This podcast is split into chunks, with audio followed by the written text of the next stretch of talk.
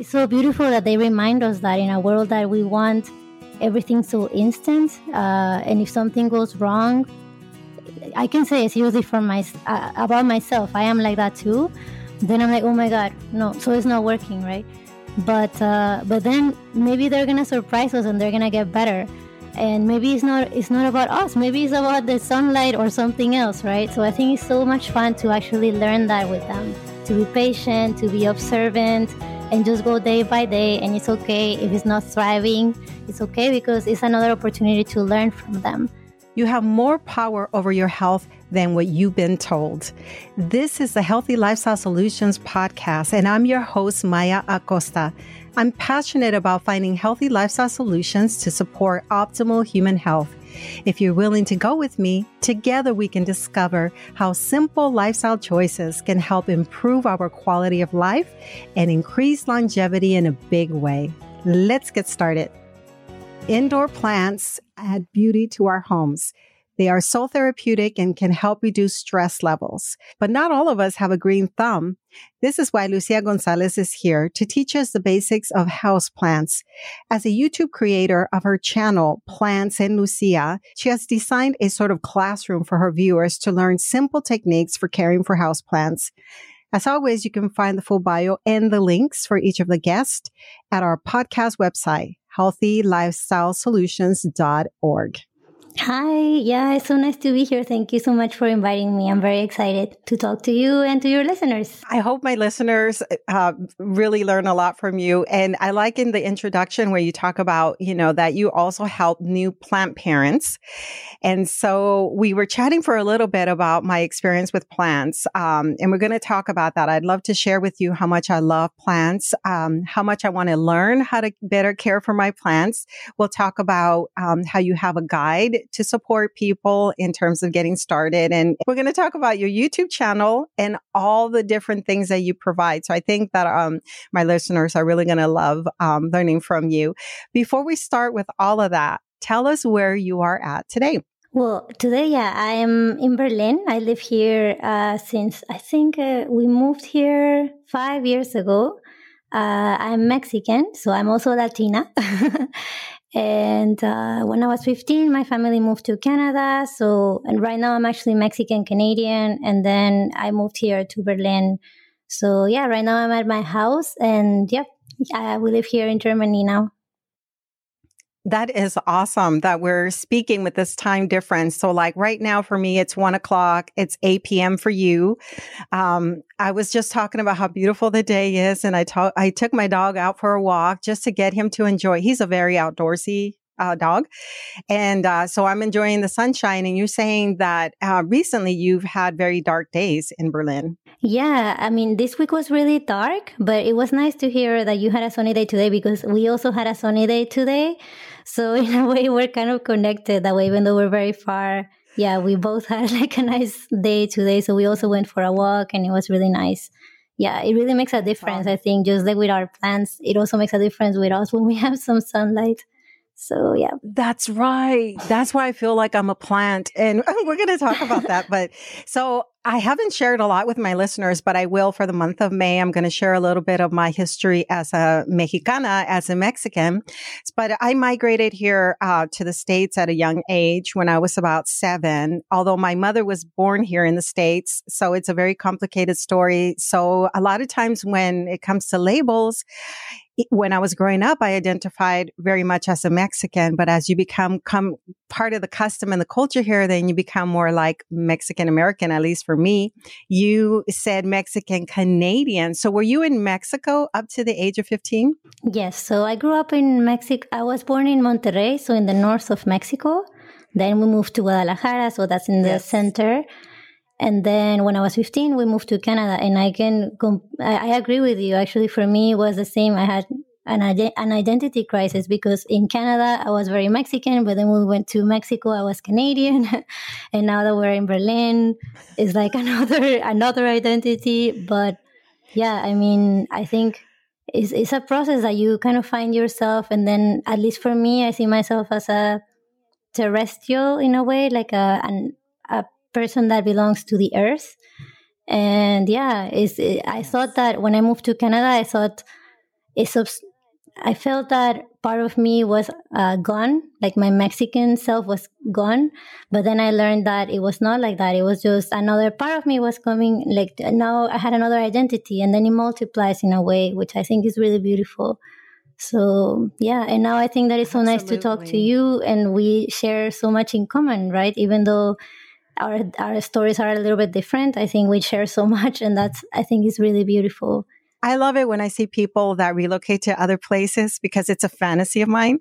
Like, my parents relocated here. I've been in the States my entire life, although I have traveled, but it's always been a fantasy of mine to be an expat, to like live somewhere else, you know? And I almost lived in Costa Rica because I love that place. But then I met my husband and I stayed here. So, so I'm here. Okay, Lucia. So I wanted you to come on the show to talk to us about plants, because I love plants so much. I feel that especially with so many of the limitations that we've had over the last 2 years, many of us did not get out, perhaps, or didn't have hobbies. So I think that the way that you show your love for plants and your caring for plants on your YouTube channel is such a great way to inspire people to care for plants and bring them in their home. So I'm going to just show the listeners, if you're only listening, you might not see the plant, but I was showing Lucia earlier that I picked up this little plant. It's a little plant. I don't even know what it is. He's in a cute little container of like a little boy. And I brought him because I was thinking of Lucia when I was at Trader Joe's. I saw this and I immediately thought of Lucia, and I picked him up and I said, okay, we are going to care for our plants in this household. And hopefully I will learn from Lucia a little bit more. I've also joined your book club, and we can talk more to our listeners about all the things that you offer. But let's start from the beginning. The first question that I have is, if you happen to know, how many plants do you have in your home? Yeah, that's a good question. I think I counted them last year, and it was almost 100, but I think right now we may have more than 100. That sounds kind of crazy, but yeah, God. Yeah, but you know what? I'm gonna count them, incredible. And maybe later I can tell you. I think even if it's just an estimate of 100, oh my goodness, how do you care for? You must have like a really nice routine by now. And I also saw a video where you were answering frequently asked questions. And one of the questions that you addressed, one of the comments from a viewer was, I think all you do is water plants every day. That's all you do. That was a common assumption, actually. Yeah. But yeah, I mean, I think sometimes because it's so many, I have to have maybe a day for actually plant care. And then I just say, okay, that day is going to be for my plants. And sometimes it takes hours. I mean, I love it. I love taking care for them. But yeah, it takes a long time for sure. Let's start from the beginning in terms of your love for plants. I would love to know, and I wonder if there is any tie to Mexico, because where I'm from, my family loves the garden and they grow fruit trees in Mexico City, where my family's at. So where did this love for plants come from? Yeah, that's a very good question, because I know actually I talk to other Mexican people and they tell me that gardening was part of their, like what their family did and things like this. In my case, I grew up in a big city in Mexico, so we didn't have so many plants in my house. It was not something that I was looking around me or anything like this. But I really like the way that you talk about forest bathing. I didn't know about this concept before, but when I came to Berlin, I was in this job. It was an international organization. It was a very busy job. And it sounded very good on the outside, but for me, I was not happy there, and I was just very stressed. I didn't like what I was doing. The one thing that really helped me to feel calm and centered was actually going to the forest and hiking there and just being surrounded by nature. So I remember thinking, you know what, I want to bring more of that to my daily life. And that's when I started thinking maybe bringing plants to my house. And I have a very interesting story, because I remember when I started thinking, well, I started taking care of plants, and then I was thinking maybe I can make a YouTube channel to share with people about plants. But it seemed kind of random to me because I didn't have a history with plants. And I thought, okay, but why am I so drawn to them? Now I can tell you that after years of taking care of them, even though I was not conscious about it, plants were always in my life, right? Because we wouldn't be alive without them. But I was just not conscious about it. But one thing that was really nice, that now that you asked me about my family, is that one day when I was deciding whether I was going to do the YouTube channel or not with plants, and I felt really lost. I didn't find any connection in the beginning. And then that day I was in my parents' house and I looked up and I actually found this book I wanted to show you. It's called Un Jardín Dentro de Casa. It's from the 70s. And I remember that this was my grandmother's book because I saw it in her house. My grandmother had passed away by that time. And it was like she was talking to me, because then I remember that my grandmother actually had many plants in her house. Yeah. And I don't want to get emotional, but it was so beautiful. It was like she was telling me, you know what? Yeah, maybe this is why you're drawn to them. And now every time, actually, when I take care of my plants, when I have a question, I actually look at this book, and it's so cool because I know that she also learned with this book. And now that I also talk to my viewers or the community, they also tell me that they learn about plants from their mothers or their parents or grandparents. And it's something that goes through the generations. So I think it's so beautiful. But yeah, that's the story. That's a beautiful story. I really felt that, like, such a beautiful connection. And to think that you can still reference a book from the 1970s, that means that there's been a lot of wisdom when it comes to caring for plants for quite a while. And that your grandmother kind of influenced you indirectly this way later on, after she had crossed over. That's beautiful. I love that. So are you saying then that you really weren't bringing plants into your home when you lived in, say, Canada, and maybe Mexico, Canada, but it was in Berlin? That's when you decided to bring the forest, the nature into your home. That's when you started. Yes. And, you know, it's so special for me because this is something that I learned also with my partner. He comes from the Czech Republic. So before the 90s, it was Czechoslovakia. And one thing that was really close to the culture there was that they have their own gardens. It's like mini gardens that they have. And they also really love to go hiking, and they're super close to the mountains. So with him, I learned that we would go to the mountains, and in Czech Republic, you can find wild berries like strawberries or blueberries. And then they just eat it from the forest. And to me, it was like, oh, wow. But then they actually taste really nice, right? Because they're right from the earth.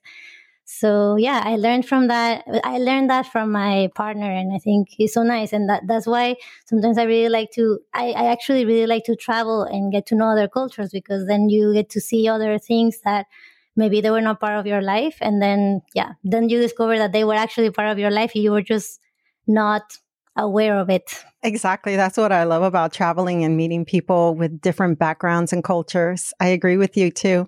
Both of my parents, but really my mother was the one that started adding plants once we relocated here. And I was living in Arizona at the time, which was so sunny. And I think very, now that, you know, I'm learning from you about lighting and windows, where they're positioned. I think that maybe where we lived really helped those plants and supported those plants. I have a photo of when we had a banana tree, when it was like shorter than myself. And then suddenly, you know, we had it for quite a while and it was taller than me and then myself. And my mother would always care for her plants regularly. And it felt like we were in a jungle or a garden. And I think that's where my love for plants came. And then I met my husband. And now we created a little artificial kind of garden indoors because we don't have the land to grow on soil. So we started a hydroponic system.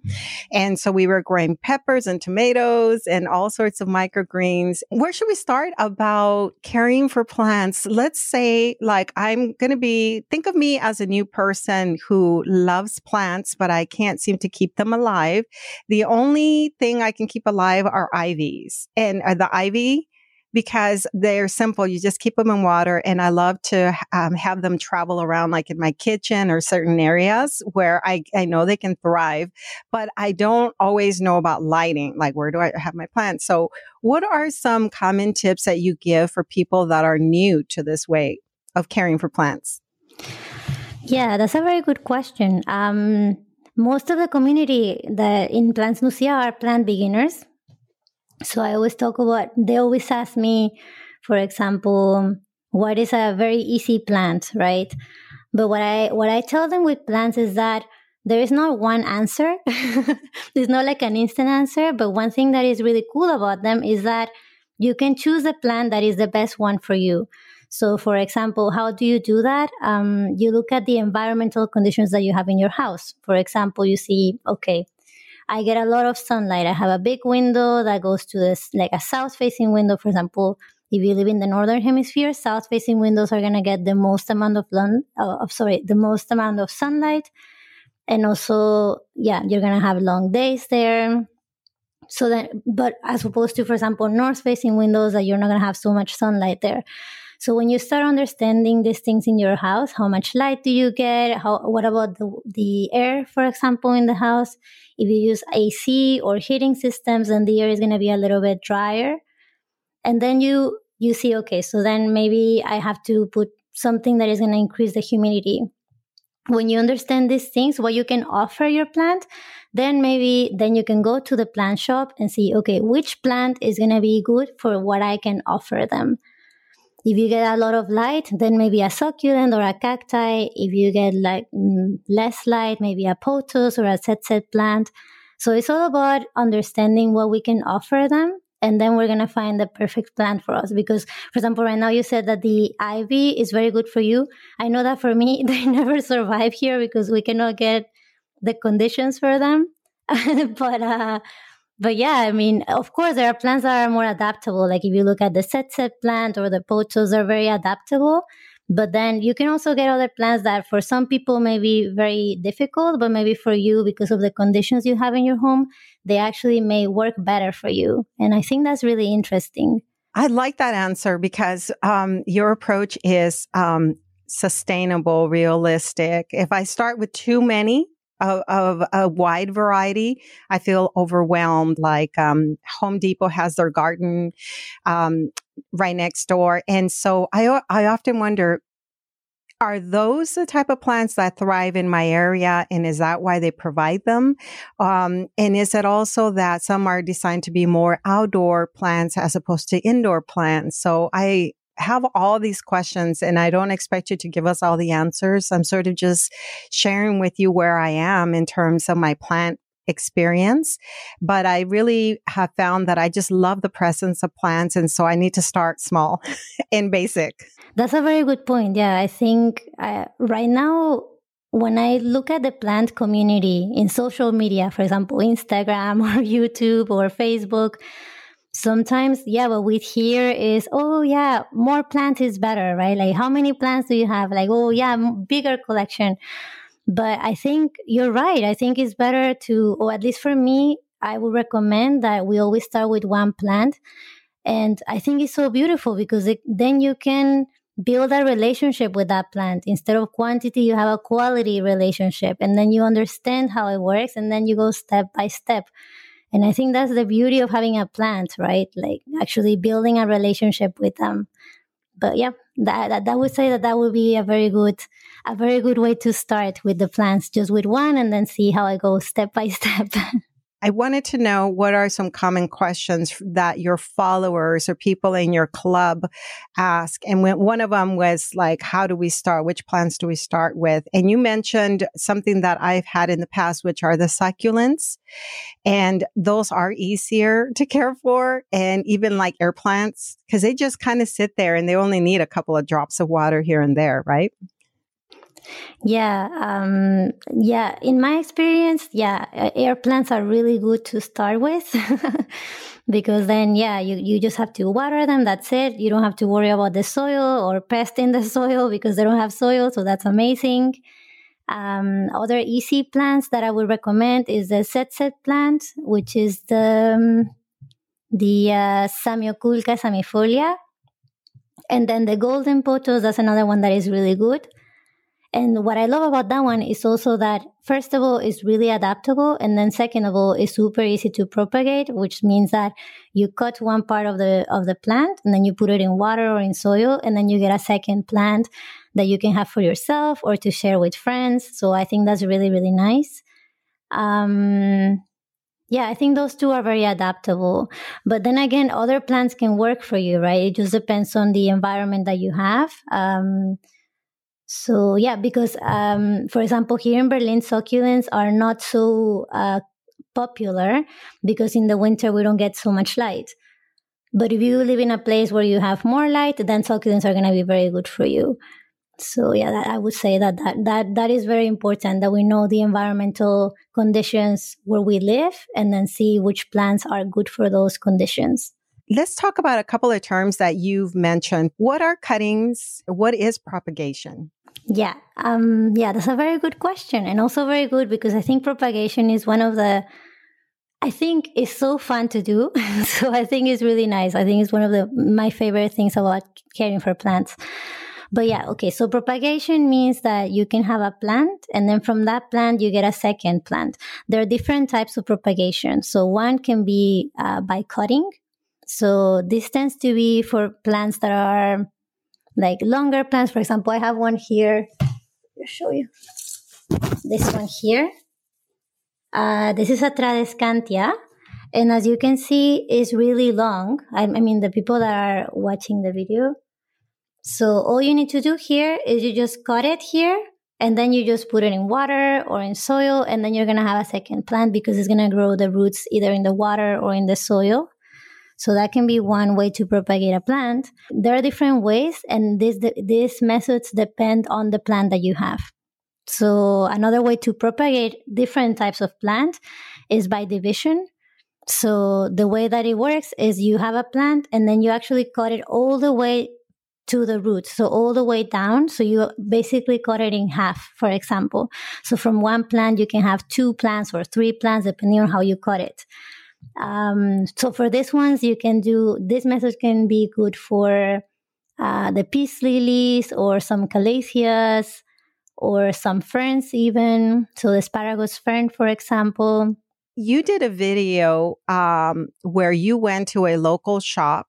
And actually, was this in Canada where you went to the store to where they trade plants, or it was in Canada, right? This was in Toronto, Canada, yes. Tell us about that experience, because I'm wondering, I don't know of a place like that in Dallas, but I'm sure that there are like meetup groups and Facebook groups that are local where people who love plants and have green thumbs, trade cuttings, and that way they can expand the variety of plants that they have at home. So now you went to this place, and I forgot the name of it, but if you could tell us about that. Yes, so this is a plant shop in Toronto. It's called the Crazy Plant Shop, and the owner is actually another content creator on YouTube, is the Crazy Plant Guy. But yeah, he opened this shop, and basically he sells plants there, but then he has a corner for propagation. I think it's called leave a cutting, take a cutting corner or something like this.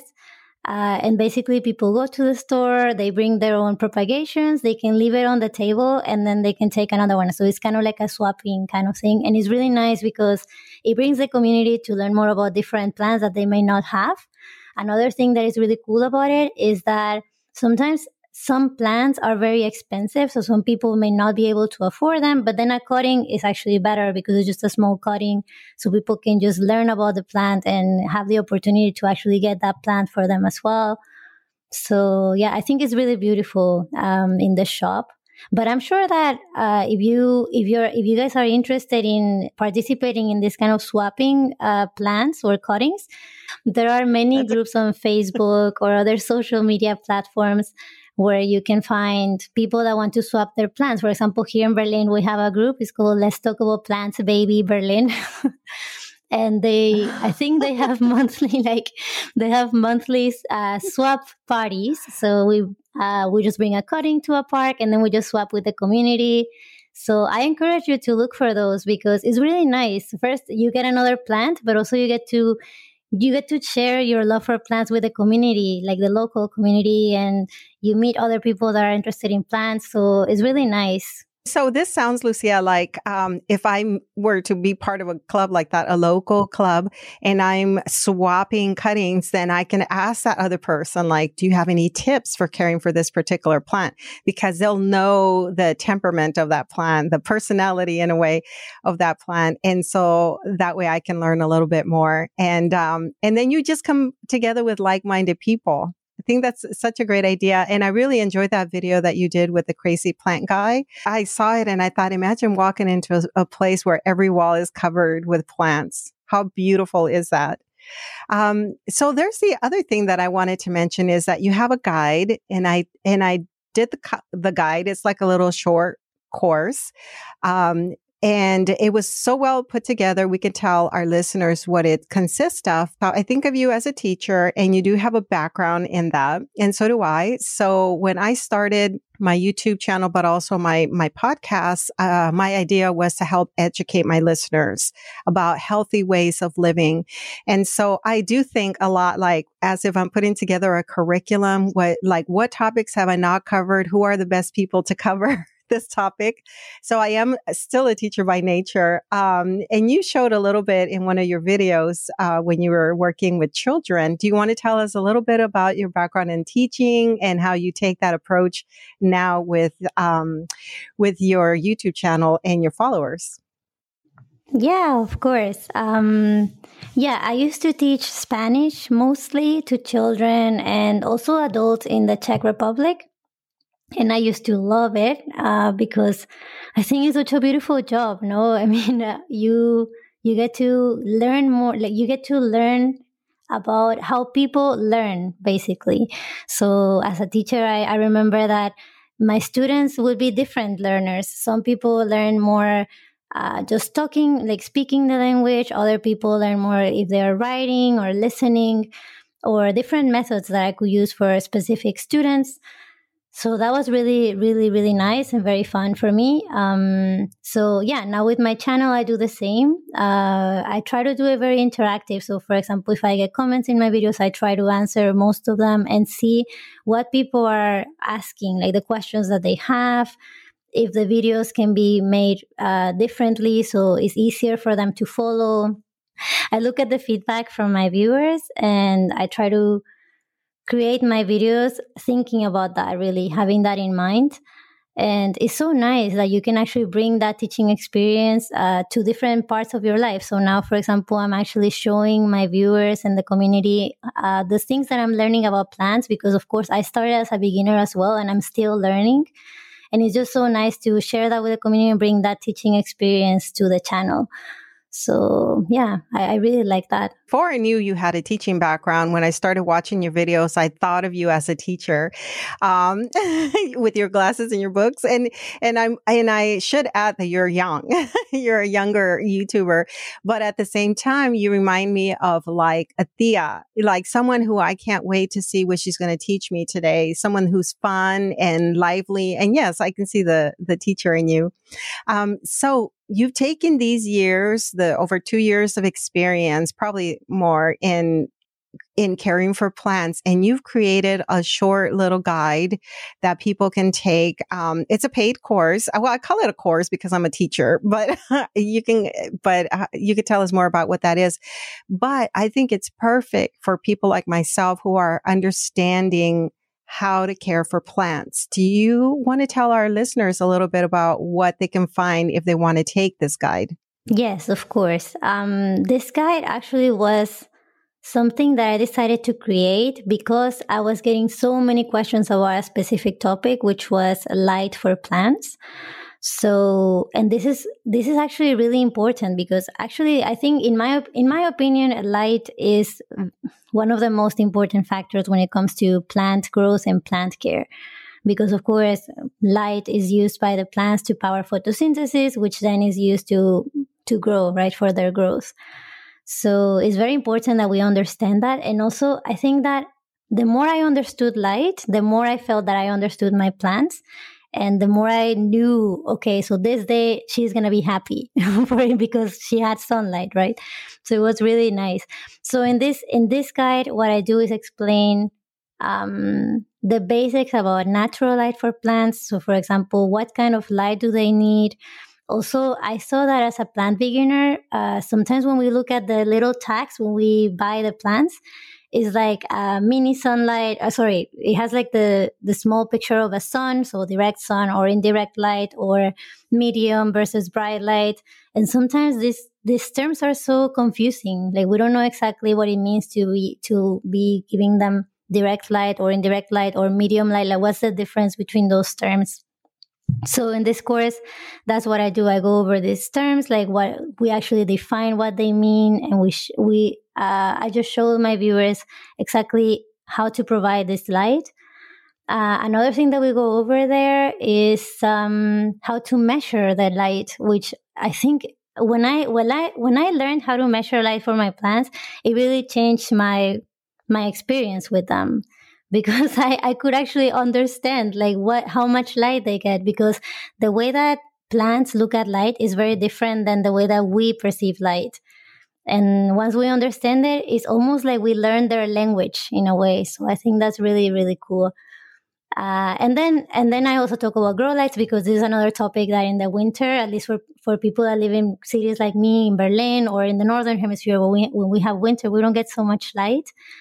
So then grow lights become very important, but it's a very complex topic and sometimes really intimidating. But then once you understand it, it actually is not so difficult, but we just have to see what are our options and understand exactly what kind of light our plants need. And then we can really easy decide which grow light is the best for us and for our plants. So these are the topics that I go over in the guide, and I really like it because people also get to talk to me. So if they have any questions or anything like that, it's very interactive, which I love, because then I know how I can help them. Some people may be more comfortable with video. So then we can even have a video chat. Some people may be more comfortable with audio or even written. So I really like that we have those options too in the course. So yeah, I really like it. And if you guys have any questions, you can always contact me and I can tell you more about it for sure. So the Life for Houseplants 101 is a paid guide.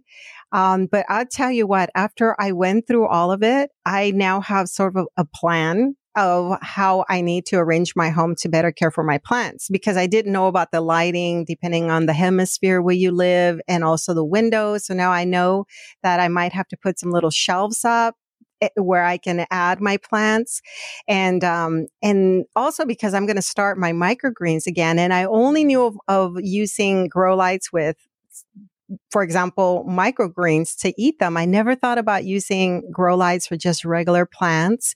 And then you talk about a light meter, which was fascinating to me. And what you just said about understanding how the plants receive light is so important as opposed to how we perceive the light. So it's absolutely beneficial the way that you teach it. I thought it was so well put together. It all makes sense to me. And you put in their information. I like I said, I'm a newbie, so all of it is very useful. What's the best way for people to learn about your guide? Well, I do have a website for the guide. I think it's best to put it in the description. We will add a link to your guide. Okay, this guide is very comprehensive on light for houseplants, light for plants. But then if you want to learn a little bit more before investing in the guide, I also have a playlist on my YouTube channel where you can learn about natural light, and then I also talk about grow lights. So if you want an introduction to the guide and see what you could learn after, I think I would recommend that you can, I would say that you could also start there.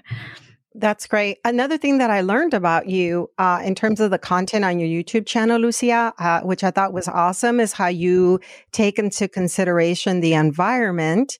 So there is a part of you that is very much like an environmentalist in terms of knowing that there is a footprint when it comes to plants that we bring into our home. So I was mentioning that you have like an entire video of the footprint, the carbon footprint of a houseplant. And you cover some of the concerns that people have. It's so well put together. But if you want to talk about a little bit of what you cover in the video, you cover everything from the use of water to how far some plants travel in the world to get to our households. You talk about peat moss. You talk about those liners, those plastic containers that some of our plants come in. And I just thought that was such, I mean, everything you offer is very educational, but for people that may be resisting having houseplants because they're like, no, I don't want to, harm the environment. What can you tell us about that? When I started taking care of plants, I started thinking more about this because you start really having a relationship with them, and then you see that they are living beings just like the other plants that are outside, right, in our planet. So, when we have plants in our homes, it's a beautiful thing, and it also has a carbon footprint. So there are ways that we can be conscious about this and just reduce that carbon footprint. So I did my research on this and I found different points that I found really interesting. For example, I learned about plant miles. So plant miles are basically the miles that your plant travels from the greenhouse to the nursery shop, like to the plant nursery where you buy the plant. Now, this can actually, the transportation of the plants and also the packaging can have a carbon footprint, of course. Some people argue that it's not such a big carbon footprint because plants are actually shipped by, like many of them are shipped together, right? So maybe the carbon footprint is not going to be very high per plant. But just in case, if you want to reduce that carbon footprint, there are different ways that you can do so. For example, instead of buying a new plant in the shop, you can use propagation, as we talked before. So then you can actually grow your collection by actually using your same plants and just propagating your plants. Another way, of course, is plant swapping. So it's the same as we talked before, getting to know your local communities and getting together with other people and just interchanging your plants. And I think that's such a beautiful thing. So that can be another way. So another thing that we can consider is the pots. So you can find pots in different materials. For example, you have plastic pots or terracotta or ceramics. So as we know, plastic takes a long time to disintegrate. And it can be a material that is hard to recycle as well. Especially I learned with black pots. It can be very, depending on the method that you use to recycle the pots, it can be very hard to recycle, especially with black pots, because sometimes they use this method where a light has to beam back. But when it's a black pot, it's actually not so easy for the light to beam back in the machine. So then these black pots can be just waste, like they go to waste, right? If you want to reduce your carbon footprint with this, there are ways to do it as well. For example, getting terracotta pots, that could be one way. If you have plastic pots, that's okay. We know that in many plant nurseries, we get the plants in plastic pots, but you can reuse them. I know, for example, for us in the house, we have plastic pots, and then when we have to repot our plants, we save the pots and then we use them for other plants. So that can be one way. Another thing that is really cool that I know that some shops do here in Berlin, and I'm sure that in other cities they do it as well, is that some local plant shops actually receive some of the plastic pots that you have, so you can actually bring them back and they use them for other plants. So that's really cool. We can just go, like you can go and ask in the local shop, and I think that's really nice.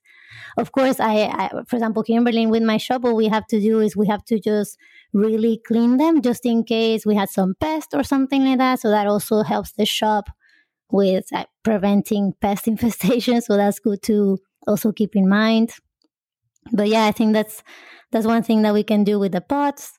Another thing that I found when I was researching about this was potting mix. So, and I didn't know about this, but many of the potting mixes that we buy contain peat moss, and peat moss is a fossil fuel that takes years to make, like thousands of years to make. So then it's not so sustainable to use peat moss in our soil. And so I thought, okay, maybe there is another alternative for this. And I found different materials that you can use. So first, the first option is actually just go for local shops and see if they sell peat moss free plants. And yeah, there are actually many shops around the world that sell these kind of plants. So they don't use peat moss in the soil for their plants, which I think is really nice. Another thing that I found that I actually practice myself and I love it is to make your own potting mix. So then, first of all, I can tell you it's super nice talking about just being like giving yourself that self-love and self-care. I love making my own potting mix because it makes me so calm. It's so nice, actually. I actually play some music and I make it myself. It's really, really nice. I don't know about you, but I really like to get my hands dirty with the soil. So it's really nice. So I love that. And also I really like it because I know exactly what I'm putting in the soil for my plants. So instead of peat moss, I actually use coconut coir. Coconut coir comes with its own problems as well, but I find it as a good alternative because it's a renewable source. I really like it. So it's a very good material because it serves the purpose of retaining the moisture in the soil, but it's a renewable source. So I really like using that one. And the last thing that I found was actually watering, because if you're like me and have many plants, like 100 plants, then you're going to use a lot of water. But we want to save as much water as possible when we water our plants. And there are ways to do this. For example, some people actually collect rainwater.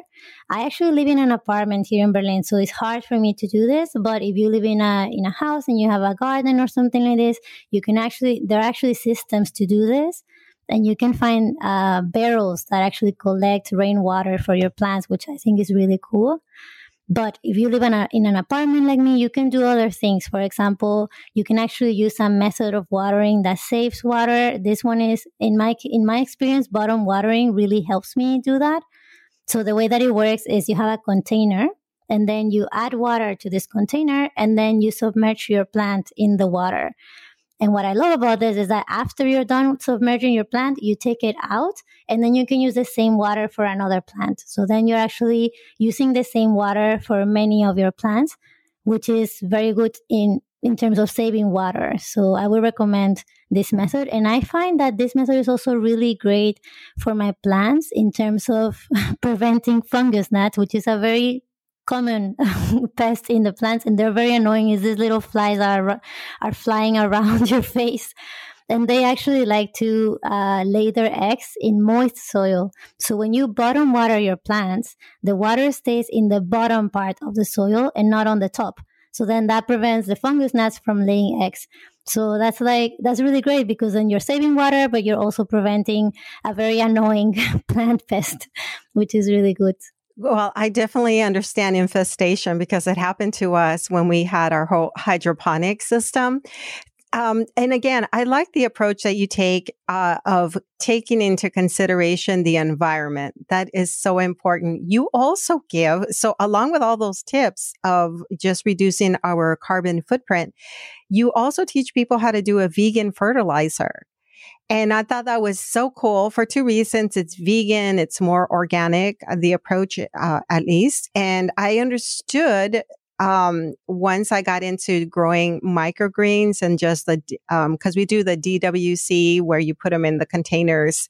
And I guess it's like bottom watering with artificial lights. But then when we learned that the fertilizer itself can be very harmful to the environment, then we were like, okay, that means that with our control system, we're not using as much fertilizer. But anyway, so I like that you take the approach of using the scraps from the vegetables that we consume. And then you have a system where you then use those to create a kind of a more natural fertilizer for your plants. So you just kind of find a beautiful approach to keeping it all just very sustainable and earth friendly. Thank you. Yeah. I actually learned that from making just broth from vegetable scraps. But yeah, it's also really good for fertilizer. So that's really nice.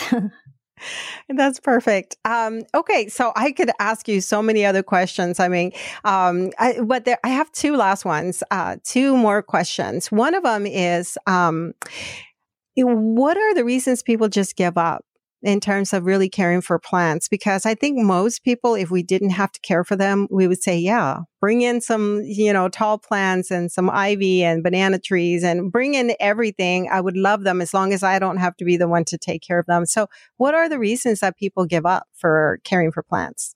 Yeah, that's a great question because I have many friends here in Berlin that they tell me, you know what, I had a plant and I just gave up because I keep killing them. and so I think that's the first reason that people gave up on plants, that they think that they don't have a green thumb and because they kill plants, right? But I don't believe in the green thumb idea. I tell my friends, no, there is not such a thing, because I feel that a plant, when you start taking care of a plant, it's like a relationship, right? So when you start getting to know a person, it takes time, it takes patience, and then you may have a problem with that person and then you resolve it. So it's kind of like that with a plant. I see it the same. So I feel that sometimes people think that they have a plant and if it dies, that means that they're horrible plants and that's it. But no, I think, as we said in the beginning, I think it also depends on so many other things. For example, environmental conditions and all of this. And sometimes you go to the shop and you're like, okay, so I'm going to get this one because it's supposed to be an easy plant. But then in your house, it doesn't do so well. And you think that it may be because of you. But sometimes you may be doing the right things. And it's just about maybe the sunlight is not good enough for the plant. So it has nothing to do with the care that you're giving her. So I think I always try to encourage my community in Plants and Lucia that if you kill a plant, that's okay. I mean, of course, we want to see them thrive. But if you kill a plant, it doesn't mean that you are horrible at taking care of plants. It's just that maybe that plant was not the best one for the space that you were in, right? And actually, that takes me to one thing that I was thinking about, like common questions and common problems that I get from the community sometimes when they ask me. So they tell me, for example, the leaves in my plant are brown, or my plant is droopy or yellow leaves. And, you know, I think that one thing that I noticed, and even in myself when I started taking care of plants, is that, you know, we live in a world with Google, right? So we go to Google and we look for an instant answer, right? And if we don't know it, it's like we are failures or something like this. But I think that is so beautiful about plants, that plants are not like this, right? They teach us that, you know what, you're not going to have an instant answer. It's not going to be in one day you're going to know. Maybe you're going to get a plant that gets brown leaves and then you save her. And then again, it gets brown leaves again. And you're like, okay, but why? So, okay, I can tell you a story, actually. I have this plant here. This one is a calathea. And this one is a difficult plant, at least in my experience, has been pretty difficult for me. And I can say that with this plant, I think 3 times I almost killed it. And I didn't know what was happening. So I kept trying. It was like trial and error. Finally, it's happy now. But I can say that now this plant is so close to my heart because I had to really observe her and see what was happening with her. And it was okay. I mean, this plant really, it almost died 3 times on me. And it was just about observing and trying to learn a little bit more about her. And I think it's so beautiful that they remind us that in a world that we want everything so instant. And if something goes wrong, I can say seriously about myself, I am like that too. Then I'm like, oh my God, no, so it's not working, right? But then maybe they're going to surprise us and they're going to get better. And maybe it's not about us. Maybe it's about the sunlight or something else, right? So I think it's so much fun to actually learn that with them, to be patient, to be observant, and just go day by day. And it's okay if it's not thriving. It's okay because it's another opportunity to learn from them. So yeah, that's how I see it now. That's a beautiful message. I'm so glad that you said that, Lucia, because I do sometimes feel like a failure when my plants die. I didn't mean to kill you or hurt you. But I feel like a lot of us do internalize it because we're, I don't know. It's like, who teaches us to care for plants? If we're not raised in that environment or have someone to model that for us, how do we know how to care for plants? So that's so beautiful. See, that's why I like following you. And I'm now part of your group. I just joined. And also the other question that I had for you, because I talk a lot, is I wonder how much time you spend doing research, because I know you're over 2 years in doing all of this work, not only learning the plants, but also as a creator on YouTube. Has it become easier for you as a plant enthusiast and YouTuber, or are you still spending a lot of time researching your plants? In the beginning, I think it was more hours for sure, because I was just learning and trying to figure it out. And again, I think I was also trying to get a lot of instant answers. So it was really difficult for me. Now, I think it takes time, but I think, and okay, I know maybe this is gonna sound cheesy, but I think my plants have taught me to be more patient with my time as well. So sometimes I look at the hours that I'm working, but then I also try to listen to myself, just like the plants do, and see how I feel. And then I kind of do a schedule where I also take care of myself and I research for my plants. But when I actually, I'm enjoying it. And I think that has been really important now, because it feels like it's less hours. Maybe I'm working more because I'm doing more content, but because I enjoy it so much and I kind of listen to myself, just like the plants do, I try to listen to my senses in a way. It feels like less hours. So I think that's really nice. But yeah, I mean, I think that would be one thing that I have learned in the last 3 years, and I'm so grateful to my plants for that. So it does get a little easier. Well, at least for you, because this is what you're doing is full time. It's been so wonderful getting to know you and learning from you. And I encourage everyone to go visit Lucia at her YouTube channel, Plants and Lucia. And again, can you tell us how can people learn more about you, and if they want to join your group? Yeah. Thank you. Well, first of all, thank you so much for inviting me here, and thank you so much to the listeners for listening. It's been so nice to be here. So as I said, I have a YouTube channel, it's Plants and Lucia. In this channel, we talk a lot about plant care and sustainability and plant care tips. Then we have another community on Patreon, and this one is a little bit different. It's still about plant care, but we also talk about a bit deeper topics. So we talk about our relationship with nature and how we can get closer to the planet through plant care, but also just getting a little bit closer to nature, basically. So for example, we don't talk about forest bathing yet, but something like this. So going out, enjoying the nature around you, being present with your plants at home.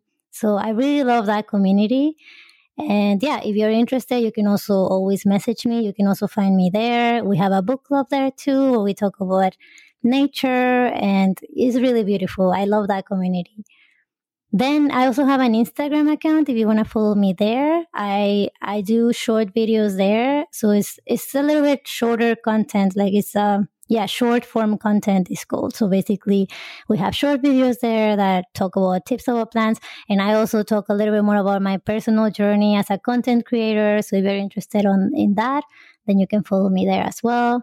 But yeah, I'm here. You can, I also have an email in case you have any questions. It's hi@plantsandlucia.com. And yeah, you can always contact me there, and we can start our conversation there too. Everybody follow Lucia. And I love how your channel is Plants and Lucia. I love how you put them first. It's so beautiful. If you'd like to share anything else, please feel free. Okay. I mean, one thing that I would like to tell you is I want to share that, after taking care of plants for about 3 years now, one thing, I think the most important thing that I've learned from them is to really listen to my senses and really try to ask myself, how do I feel and what do I need at this moment? And kind of get out of my mind and just listen to what I'm feeling. And I think that's so beautiful. So I hope that, I hope that I can share that with you, because it has changed my life. And just go day by day. And yeah, I'm sending positive energy to you. And thank you so much for listening. Thank you again. You really have added so much to my podcast by sharing even this, because that's what we're about. Healthy lifestyle solutions and plants have a lot that they can add to our lives. Thank you, Lucia. Thank you so much, Maya. It was so nice to be here. You've been listening to the Healthy Lifestyle Solutions Podcast with your host, Maya Acosta. If you've enjoyed this podcast, do us a favor and share with one friend who can benefit from this episode. Feel free to leave us an honest review on Apple Podcasts. That helps us to spread our message. You can also head on over to podinbox.com/HLS to leave me a voicemail. Don't forget to subscribe. And as always, thank you for listening.